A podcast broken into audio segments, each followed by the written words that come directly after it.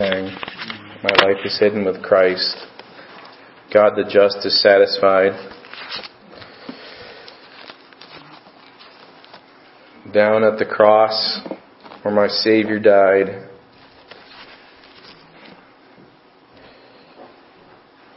And a mighty fortress is our God. In a world that's topsy turvy, in a world that is full of shiny things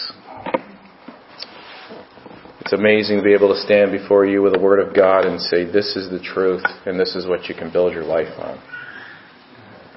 I think about the grace of God, the lives changed. And Logan's life here is several years ago when we were meeting the gymnasium because the foyer was getting uh, renovated. And uh, Logan and Hannah started attending and the Lord started working in their hearts and uh, Logan um, just from the very beginning has just had this intensity about knowing and applying the Word of God and a hunger for God. He'll be the first to tell you he's got a long way to go. But seeing God's grace work through His Word is pretty powerful, pretty amazing. We've been working through, beginning last week, a series here that describes the various stages people might find themselves in their journey to Christ, and then with Christ, and then cooperating with Christ. And we need to think about discipleship and think about a pathway. Each of us need to evaluate where we, we as individuals are before Jesus Christ and not be content where we are, but through God's power and His grace move to the next step. We also need to be able to uh, know where people uh, are in their walk with Christ as we get to know them and, and, and, and, and God is, is moving in their hearts to, to, to move to the next step and, and how to speak into their life and help them grow as we're all called to make disciples as well. We're also called to intentionally be seeking people to move people to Jesus, which might be on on all kinds of uh, uh, spectrum or continuum uh, here with uh, with with their unbelief and then with their belief in Jesus and growing in Jesus. And so after the session last Sunday on skeptics in Acts 17, we're beginning making disciples of the curious, stewarding curiosity, seeing that as a gift from God and using it and and uh, breathing life into those into those fires here through the Word of God and the Holy Spirit using us. We think of people who are curious about Jesus in the Bible. We could throw a few names out. The previous chapter, Nicodemus. He comes to Jesus at night. It's a safe space and he wants to know more. What are they telling? What are they saying about Jesus? What do you say for yourself, Jesus? And he asks them questions. We think about Zacchaeus in the book of Luke. Short man in stature, physically, the Bible says, and there's a big crowd around Jesus, and he's curious about Jesus, so he actually climbs a tree to see Jesus. And Jesus walks by that tree and he says, I'm inviting myself over to your house today, Zacchaeus. And he tells him about who he is and why he came, and Zacchaeus repents, and Zacchaeus gives back stuff that he's stolen from people. His heart's changed. Think about the Ethiopian eunuch. He goes to Jerusalem as a proselyte of Judaism, probably participating in one of the feasts um, that the Israelites, uh, the Jewish people, um, practice. And he gets a hold of a scroll of the Old Testament. And it happens to be Isaiah. He's reading the book of Isaiah and he reads Isaiah 53.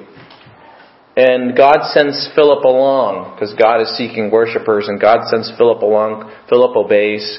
Philip explains what Isaiah 53 is talking about. It's talking about Jesus Christ crucified and dead and risen for our sins and that man's heart is changed. And this morning we're looking at the woman at the well. We could have picked any of those. I want to look in John chapter 4 here at this particular woman at the well. Making disciples of the curious.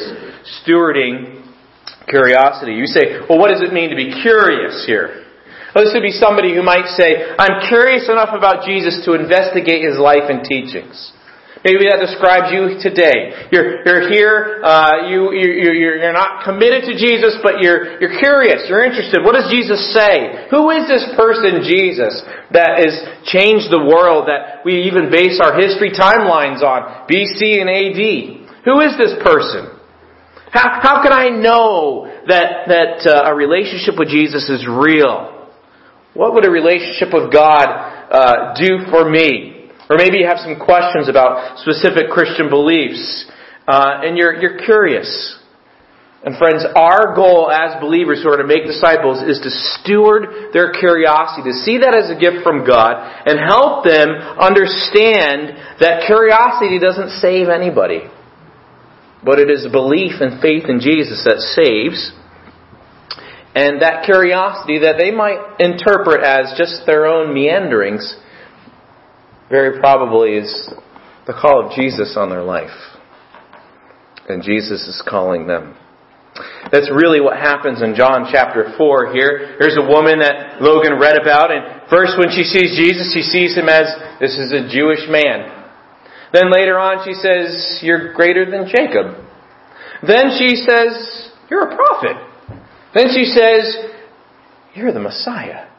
And then at the end of the passage, those who she has to share this message with, they're saying, You're the Savior of the world. That's stewarding curiosity to belief, moving it to belief. Obviously, we don't change hearts. That's a job of the, of the Holy Spirit, but we present the Word of God and the truths of who God is, and God uses those things in this process. So I want to look at this passage here um, uh, from from the perspective of making disciples as Jesus did. In fact, that's how we're introduced in these verses, is Jesus is making disciples, John's making disciples, and don't think John's doing this in a, in a, in a uh, competitive way, and they're, they're two different uh, people lead, trying to draw people toward them. They're on the same team, and so Jesus says it's better for us since we're on the same team, and we're both making more and more disciples here uh, to go this way. And, and in verse chapter 3 says he left Judea and departed again in the Galilee, and verse 4 says he must needs go where it was necessary for him to go through Samaria. He needed to go through Samaria. Now, John includes that little phrase there because he wants us to understand that Jesus is on a seek and save mission. He is, compete, he is, he is cooperating in the mission of God to seek worshipers. And it was necessary for him to go out of what had been the normal traditional Jewish comfort zone to a region of people called Samaritans. And Jesus says it is, and John says it is necessary for Jesus to go through Samaria. Let me give you a little background, and probably many of you are familiar with this background, but the Samaritans were a group of people who, in the 700s BC, had been, they were Jewish people who had been conquered by the Assyrian Empire in history. And the Assyrian Empire, as they conquered these 10 of the 12 northern tribes of Israel, intermarried, the Assyrians intermarried with these Jewish people, and they created a group called, uh, their, their children were a group called, that ended up being called the Samaritans. Samaritans. So they were, you could say, half Jewish and half non-Jewish or half Gentile. And through events in history, the two tribes who were purebred Jewish however you want to express that. And those who were not, and now called the Samaritans, began to have rifts. They began to look at each other as enemies. Um, we hear that word Samaritan and we think of the Good Samaritan. We have good connotations of that. If you heard Samaritan in Jesus' day, uh, with the culture that he was in, uh, you would have not looked at that very positively. And so every Jew, because uh, Samaria was a portion of Israel that that uh, that was that was in the way between the north and the south, uh, every Jew would have to, uh, get, in order to get to another place, would tend to walk around that region and not go through it. And here, Jesus, because He's the Savior of the world, He's the Savior of all nations here, He must go through Samaria. He didn't let the culture of His day conform His mind uh, to what to what it wanted to conform to. Instead, he allows his his life, first of all, to be surrendered to the Lord's will.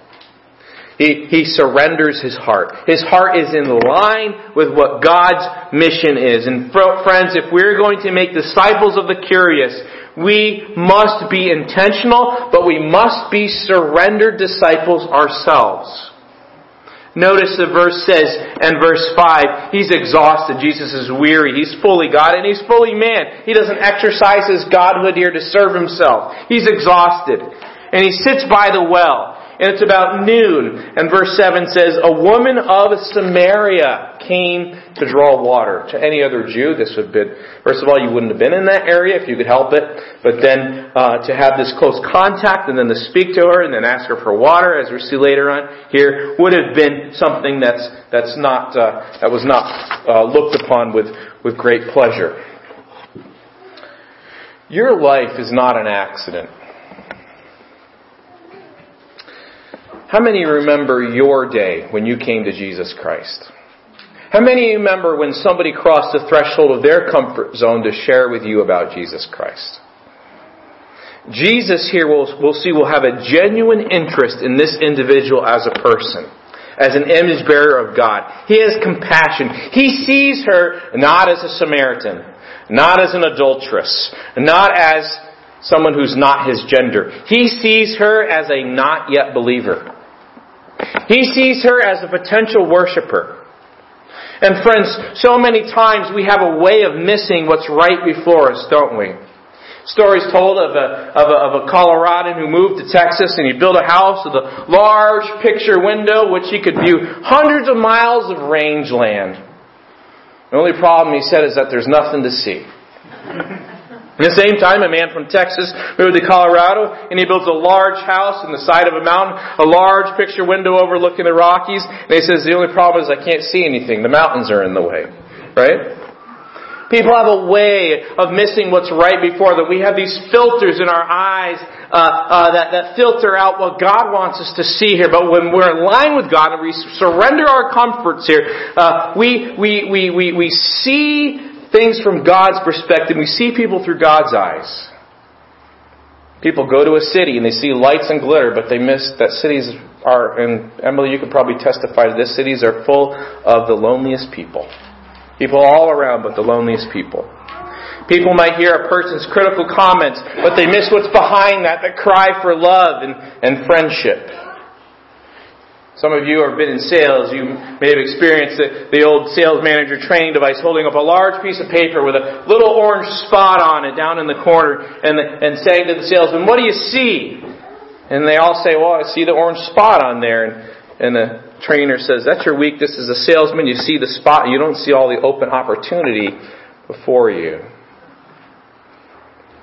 Billy Graham said, the modern world is said to have made discipleship harder, but it has also made evangelism easier. Today's world is said to be multiplying crises all around us, but we must never forget that for the gospel, each crisis is an opportunity. He said this, every generation is strategic. We are not responsible for the past generation, and we cannot bear full responsibility for the next one, but we do have our generation. God will hold us responsible as to how well we fulfill our responsibilities to this age and take advantage of our opportunities. Now, there are a few instances in Scripture where people came to those who had the gospel and said, What must I do to be saved? Right? But most of the time, those situations are rare. And so Jesus takes an opportunity here to begin a conversation. And he does this by taking what the world's impressions were of these people and not looking at them as an us versus them mentality, not looking them, at them as, as, well, you're on this side of the political spectrum or you're on this side of the, of, uh, of the ethnic, uh, so-called ethnic lines. He looks at them as people, image bearers of God who need Jesus and God is seeking worshipers. He surrenders the heart. Um, Bert shared a story with me uh, a couple of days ago that I wanted you to hear. Uh, hear how he missed an opportunity in some ways to to see people through God's eyes, but then he began to realize that, and the Lord showed him a man that he, had first of all, held at arm's length. Um, as Jamie's talking here about the, the woman at the well, we have to just put it in context that okay, she's a Samaritan which to call even to call someone a Samaritan was a was a ridicule. You Samaritan. That's how it was used. And then a woman, which, you know, that the culture, um, talking to a woman alone would have been a difficult thing. And then an outcast. This woman's an outcast in her own community. We have a way of writing people off and maybe just ignoring them. But then there's another category of people that we actively try to avoid. About 10 years ago, God made it so that I became friends with a transvestite man named Desmond. I was in Myanmar and we had to stay at government hotels and so we ended up staying at this one hotel for many years. And there was a man who stayed there often, this man Desmond, who sometimes he would dress as a woman and sometimes he would dress just in soft clothing. But he was always very open, gave our, our family gifts, always treated my boys, my sons with respect, and I tried to avoid him as much as I possibly could. It was so uncomfortable for me. And we were on a trip and we needed our visas renewed and we and I was running the trip and we had 14 people with us and so it came to the day that you, you send your visas out, to, your passports out to be renewed. And I handed 14 passports to this woman who was going to go around to all the government offices and, and uh, do the work. Uh, and she said, well, I'll be back around 3 this afternoon.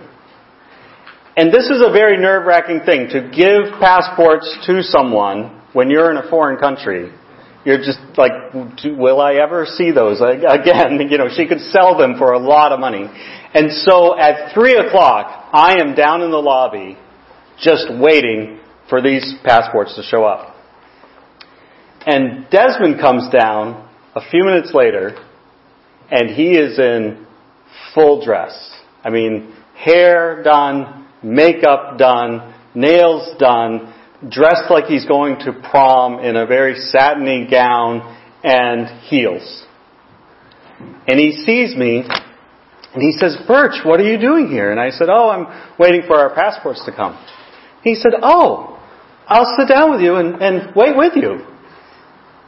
And I thought, I need to go. I, I really need to leave right now. And I cannot leave because there's 14 passports coming and I need to be here. And Desmond sat there for two hours with me while I waited for those passports that didn't come until five o'clock.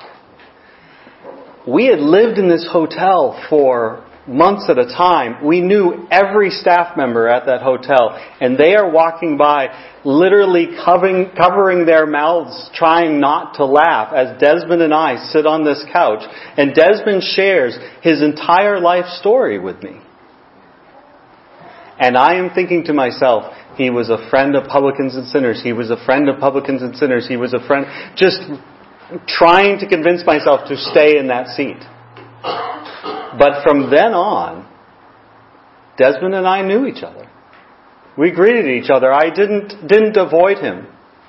A couple years later, he came in with a friend and he introduced me and he said, You have such beautiful children. Your, your boys are my little emperors. Uh, and, and, they kind of ran the show at this hotel. The, the staff just doted on them and they loved this hotel. And Desmond just encouraged that. Uh, so he said, when are you going to have more children? And I said, well, I don't know that we'll have more children, but we may, someday we may adopt maybe a little girl from here. And he said, oh, I don't encourage adoption. I was adopted. And look at me. I don't even know what I am. I don't even know if I'm a man or a woman.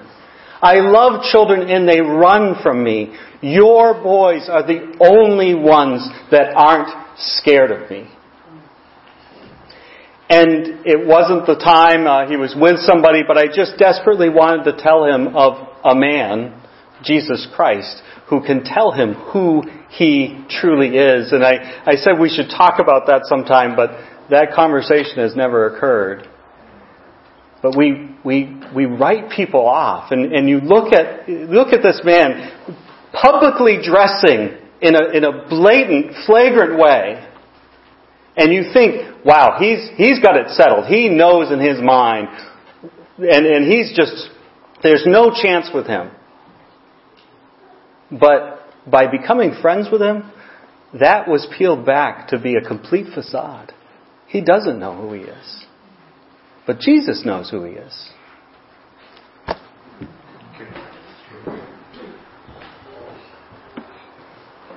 So Jesus then in verses 8 and on engages the image bearer. He engages the image bearer. Jesus says to her, Give me a drink. Now you might think he's commanding her. That's a little rude. The fact that he's speaking to her is a sign of his grace and kindness.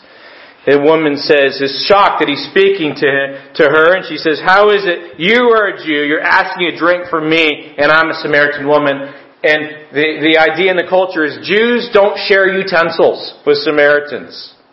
And Jesus sparks her curiosity. He asks her a favor and he's providing her a safe space to be curious about Jesus, a safe space to come to Jesus. He doesn't shun her.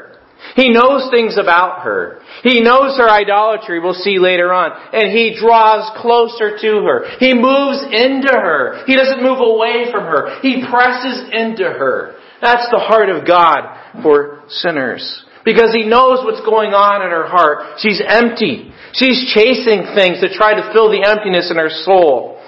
And I found all kinds of illustrations of this uh, uh, here as, as, as, I was studying. Some of you might know who Jennifer Lawrence is, an actress here. She's had a long battle with anxiety and insecurity, and in 2014, she said in middle school, there's all these peers judging you, and you're never good enough, never wearing the right outfit, saying the right thing. I want everyone to like me. Who doesn't? Then you grow up and become famous, and it's the same thing multiplied by a billion.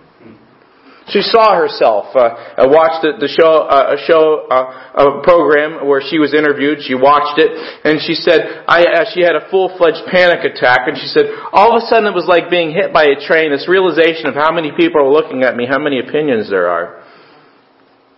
She admitted in her worst moments, she's certain her career will come crashing down. A successful actress, right? People are going to get sick of me, she said. I'm way too annoying. But if people want to start a backlash against me, I'm the captain of the team. As much as you hate me, I'm ten steps ahead of you. Now, what girl would probably, a young girl would probably look at Jennifer Lawrence and say, I want to be like her, right? It's a facade. There's a hole there. Or uh, former Beatles star Paul McCartney said this in an interview with NPR. It seems to me that no matter how famous you are, no matter how accomplished, or how many awards you get, you're always still thinking there's somebody out there who's better than you. I'm often reading a magazine and hearing about someone's new record, and I think, oh boy, that's going to be better than me. It's a very common thing. And the interview said, but you've had so, you've had so much success, Sir McCartney. You, you, you, you feel competitive insecurity with someone else that's coming out of the record? And McCartney said, unfortunately, yes, I should be able to look at my accolades and say, come on, Paul, that's enough. But there's still this little voice in the back of my brain that goes, no, no, no, you could do better. This person over here is excelling. Try harder. It still can be a little bit intimidating. Jesus here engages the image bearer because he wants to direct her focus off of herself and finding that fulfillment in herself and find it in Jesus Christ alone. Our kids were watching Looney Tunes, and uh, we were watching the Roadrunner cartoon. And Violet, who's about who's five now, was watching. And you know, you watch Wile E. Coyote, and he's strapped to a rocket rocket propelled roller skates, or shoots himself out a cannon to catch the Roadrunner. And and and after a while, she says, "No matter what he does, he's not going to get the chicken." hmm? Isn't that the human storyline, though? No matter what we're going to do, we're not going to beat sin and death. No matter how many self-help books we read, no matter how many promises we make to ourselves and others, sin continues to wreak havoc on our lives, our relationships. No matter how many peace treaties are signed, how many relief efforts are launched here, we can't fix what's wrong with the world. No matter how many vitamins we take, how much exercise, how we eat, how many advances we make in, med- in medicine, we can't beat death. Ten out of ten people die. No matter what he does, he's never going to eat, he's never going to get that chicken, right? That's every human being since Adam and Eve. Every human being has lived their own version of that same story. And the good news about Jesus is that that's who Jesus comes to. That's the people Jesus comes to, who realize that it's empty. I can't do it. And friends, if you're not a sinner, we don't want you here in this room. There's other churches where you can find people that are full of people who aren't sinners. Or so they think. But if you're not a sinner, if you're a sinner, this is right where you need to be. Jesus calls people to himself right where they are. Not where they're going to be later as he changes them. He gets to them right where they're at. In sin, messy, dirty, broken, and nothing is surprising to Jesus, and neither should we be surprised. That's what Jesus is for. We don't need Jesus because we're strong, because we're pure. We need Jesus because we're weak and because we're impure. And so Jesus engages this, this lady here, and he sees her as an image bearer. She's there getting, getting water at about noon. Normally you would get it at dusk when the sun was going down, it would be a little cooler. And she's also getting it uh, from, from uh, and she's passed other wells on her way to get here. So it's kind of far away for her, and it's when the other women aren't there. And it assumes in this passage that she's doing it because there's something she's ashamed of. There's something she's ashamed of. But Jesus is going to steward that. He's going to take that and he's going to pull the thread. He's going to steward the curiosity. He's going to expose the cracks in the soul. Not to stand over her in judgment, but to say, I am the one who you need. Jesus says in verse 10, if you knew the free gift of God and who it is who says to you, give me a drink, you would have asked him and he would have given you living water woman's only thinking on this level, and Jesus is talking on this level here of spiritual truths and visible truths here. And she says, Well, Jacob dug, dug this well hundreds of years ago. You're better than him. You're going to provide me a well that's in her idea of living water is a spring, moving water, not standing water. And Jesus says this in verse 13. Jesus answered and said to her, Whoever drinketh of this water shall thirst again. You drink from this well, you're going to be thirsty. You come here day after day with this pot, and day after day you're filling that pot, and you go and you use it in your home, and then you come back the next day and you fill it again, and you fill it again, and you fill it again. It's, that's your life, right? But Jesus says in verse 14, Whosoever drinketh of the water that I shall give him shall never thirst, but the water that I shall give him shall be in him a well of water springing up into everlasting life. Jesus is going to pull this thread and see how far she's going to be willing to let it go. Yesterday when I was visiting Chris, there was a man, they're sharing a room. Maine Med is just full of, of, of, people. They had beds in the hall. It was it was extremely booked and full. And I, and as I was walking out, I kind of greeted him, and he said something that alerted to me that he was something who was someone who's curious about Jesus. So I engaged that, and I asked him, "Do you walk with Jesus?"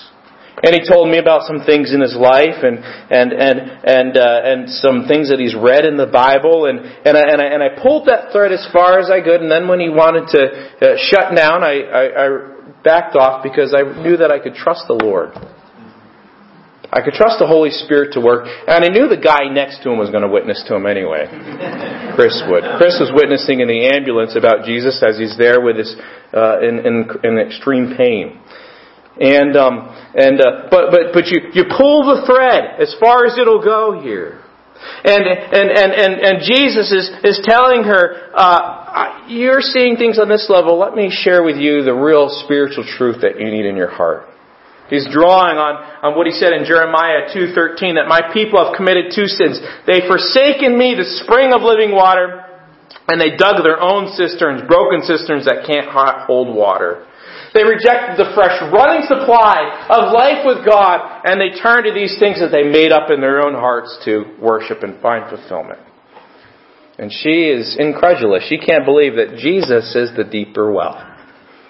Jesus is the deeper well. But Jesus is going to pull that thread. He's going to peer into the cracks in her soul. He's going to show her how her, what, what life is without Jesus. He's going to show her what life is with Jesus. You know, Lake Tahoe is the eighth deepest lake in the world. I didn't realize this. But on July, uh, July 4th, 1875, two men discovered that the deepest point in that lake is 1,645 feet. They lowered a weighted champagne bottle on fishing line down to the bottom. Later on, after sonar was invented, they confirmed that. And Lake Tahoe is so large that if the lake would tip, tipped over, the lake would cover California with 14 and a half inches of water. It could provide every person in the United States with 50 gallons of water every day for five years. And just the evaporation from Lake Tahoe over the course of one year could supply a city the size of Los Angeles for five years. And Lake Tahoe is actually a small lake compared to Lake Superior, which is 120 times as large. And the world's largest lake, the freshwater Caspian Sea, 576 times as large. And so this is a small lake. It's a deep lake. But your use of water could never personally exhaust the limits of Lake Tahoe. Think about God as a source, eternal source of life and, and, and the living water. Whatever your need is, God cannot exhaust, you cannot exhaust God's supply. And that's where Jesus is pulling the thread here to see what unravels. Pull the thread as you're engaging with the, with the curious. But then I want you to see to push through the smoke.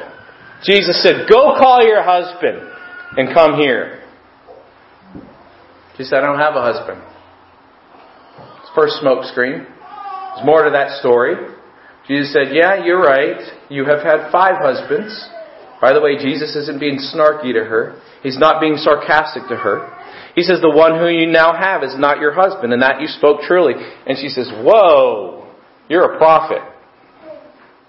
And then she tries to distract and say, here's the differences between me and you. I'm Samaritan, we're Jewish, we have, we have different concepts about worship. And Jesus says, that's not what's at stake here. And verse 23, the hour is coming and now is when the true worshippers will worship the Father in spirit and truth, for the Father is seeking such to worship Him. God is spirit. And so Jesus is uh, God. Jesus is telling them, "This is the God. God is a spirit. They that worship must worship in spirit and truth." This is this is what we're God's really concerned about. And then she begins to recall some information she's had from her religion. She says, "I know Messiah is coming, and when He comes, He's going to tell us all things." And Jesus said, "I, the one whose words you're hearing, I'm Him. I'm Christ. I'm the Messiah." Why is Jesus doing here? He's exposing the smoke screen she's putting up. When you're engaging with the lost, when you're engaging with, with, with someone who, who is, is running from the light to darkness, you need to redirect to the heart. Jesus is not being snarky when he says, you well said I have no husband. He's not, he, he, he, he, is, he is redirecting her where to find hope. She's seeking, isn't she? But you know what she's seeking? She's seeking everything on the magazine cover, isn't she? She's seeking shiny things. She's looking for good news, but she's finding it in wrong worship. She's looking for, for good news in men. Uh, she, she, she, uh, we're assuming that not all those five men there that she's had here, uh, simply died and, you know, and, and, and that marriage was ended there. We're assuming there's some, there's some shame here, right? Uh, three was the limit, by the way, in Jewish divorce law here, and she's she's at five, and um, and they they all didn't work out. She's trying to find her hero in men, isn't she? Jesus won't let her. Every relationship has has left her more thirsty. It's like she's in the middle of the ocean and she's taking cups of salt water, right? Water, water everywhere, but not a drop to drink. But friends, Jesus here, the love of Jesus is a conquering love. It will bear, it bears down on her heart, and Jesus is getting close enough here to hold her hand and put it in His, and that's where we must be as believers in Jesus Christ. Love those people, love these people enough to take their hand and put it in the hand of the Savior. Warren Wiersbe said the only way to prepare the soil of the heart for the seed is to plow it up with conviction. That was why Jesus told her to go get her husband. He forced her to admit her sin. There could be no conversion without conviction. There must first be conviction and repentance, and then there can be saving faith. Jesus had aroused her mind and stirred her emotions, but he also had to touch her conscience, and that meant dealing with her sin. Someone has said, You don't fight Satan in the dark, he'll win every time. You fight him in the light of Jesus. You fight him in the light of Jesus. And here Jesus was having her bring these idols to light. Bring these things she was worshiping to light. Get them out of the dark and bring them to the light. And friends, as we are engaging with the lost, and we remember this for our own hearts, Jesus isn't asking you to clean yourself up.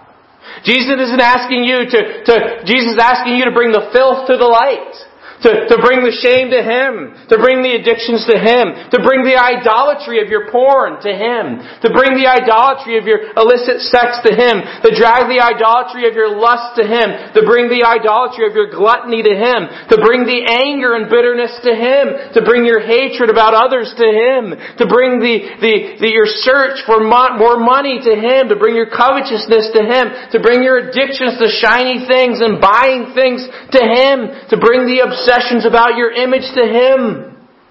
To bring the self-righteous disguise you might wear to the shelter of His garments. He only puts them on confessing sinners.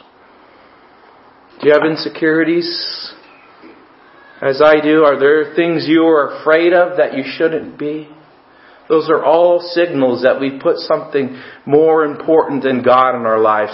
We have to have a guard up about certain things that we're petrified about. There are walls so thick about certain fortresses in our life that they hold off a nuclear blast, and that's death. That's destruction. But here's the good news. Jesus knows her and He's moving into her. He's pressing into her.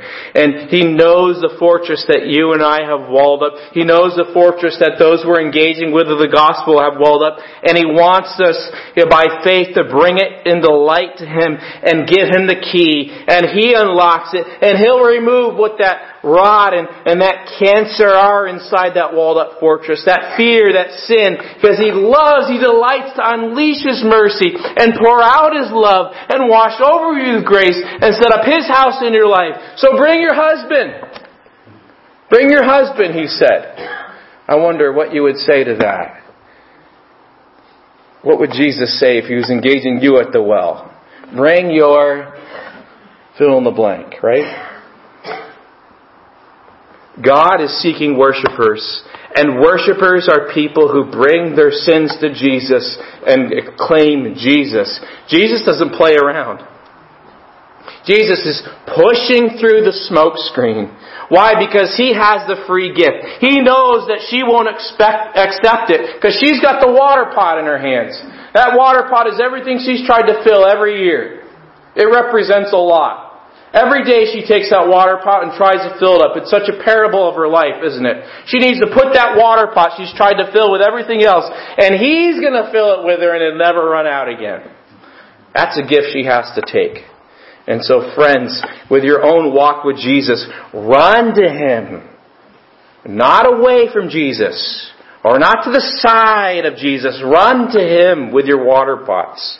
And as you're engaging with the lost, that's what you're doing. You're pushing through the smoke and encouraging to give Jesus their water pots. And then, following verses 27 through 33, he takes this opportunity to be a teaching time because he's in the process of training other people. He's equipping others, his own disciples. And so he, he, he, he speaks to them and says, Look at the vision here of God for souls. Look at the fields. And you always have, you guys always have this saying, well, four more months and it's going to be harvest time. And he says, that might be true for agriculture, but right now is the harvest time for people. Right now is the harvest time for people. They're already white for harvest, verse 35, uh, 35. Those who reap receive wages and gathers fruit for eternal life. That both he who sows and those who, who reap can rejoice together. And Jesus says, I'm sending you to harvest for the things that you haven't labored and others have labored and you're entering in their labors. He's saying that, that, that, that God is at work all the time and now this is a time for harvest. So he challenges the troops. He challenges the troops. He wants them to understand that this is what's going on. This is what I'm doing here. And I'm not just doing it to her. I'm doing it so this effort is multiplied. When God's army gets a hold of these truths, Jesus said, I'll do greater works through you than if I would have stayed here in my physical presence. Because this multiplication of disciples is incredible. It's exponential here. So he challenges the troops. He trains troops. And so as you're engaging with disciple making, you're engaging with evangelism and, and nurturing here, you need to be training others along the way with you. Now notice this woman. This woman. She's previously come and shyly and carefully got her water. Didn't want people to know. Didn't want to have those scabs opened again. She had hidden from the town. And now notice what she does in verse 28.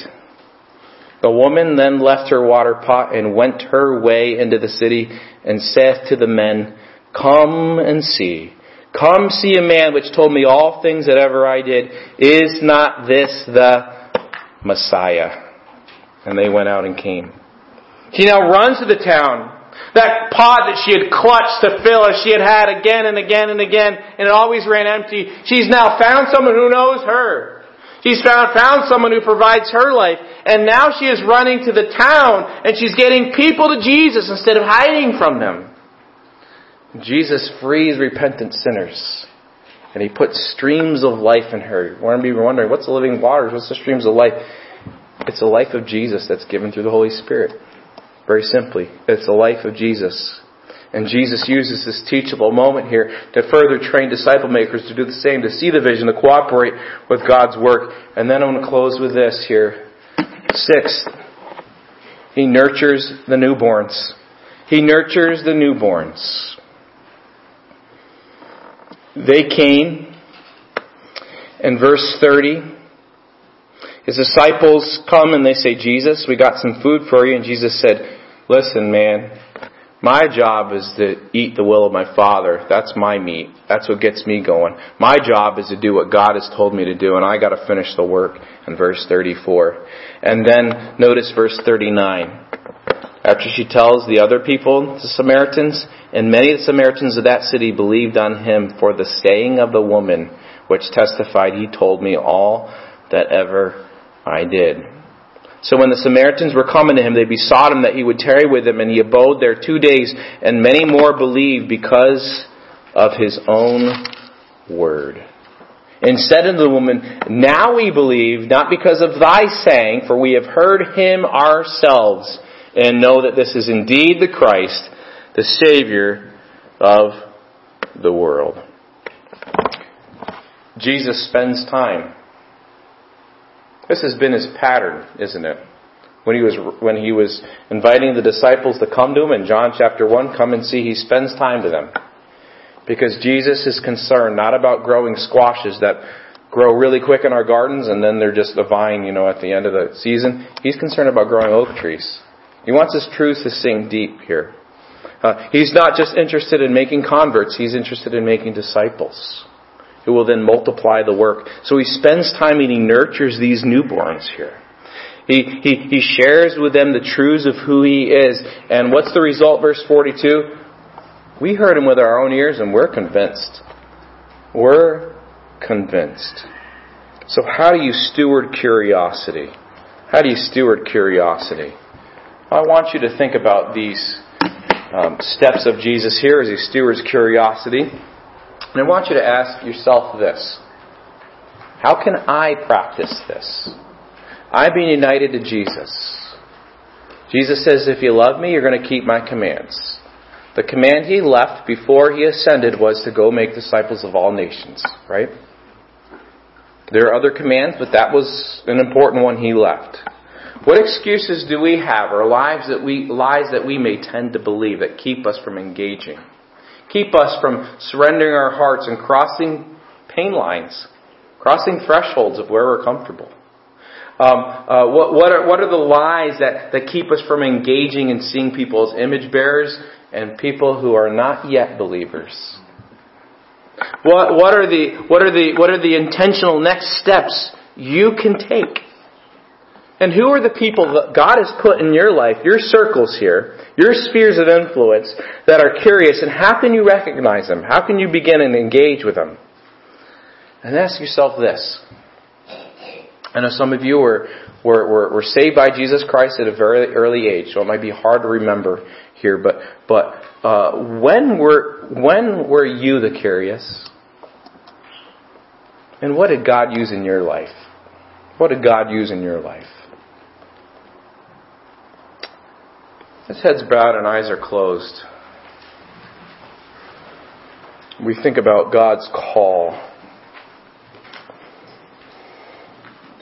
That men turn, as we saw in Ezekiel 33:11, men turn to Him.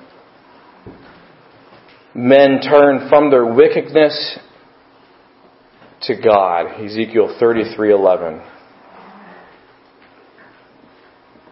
Define true life. I wonder this morning if you'd say, you know what?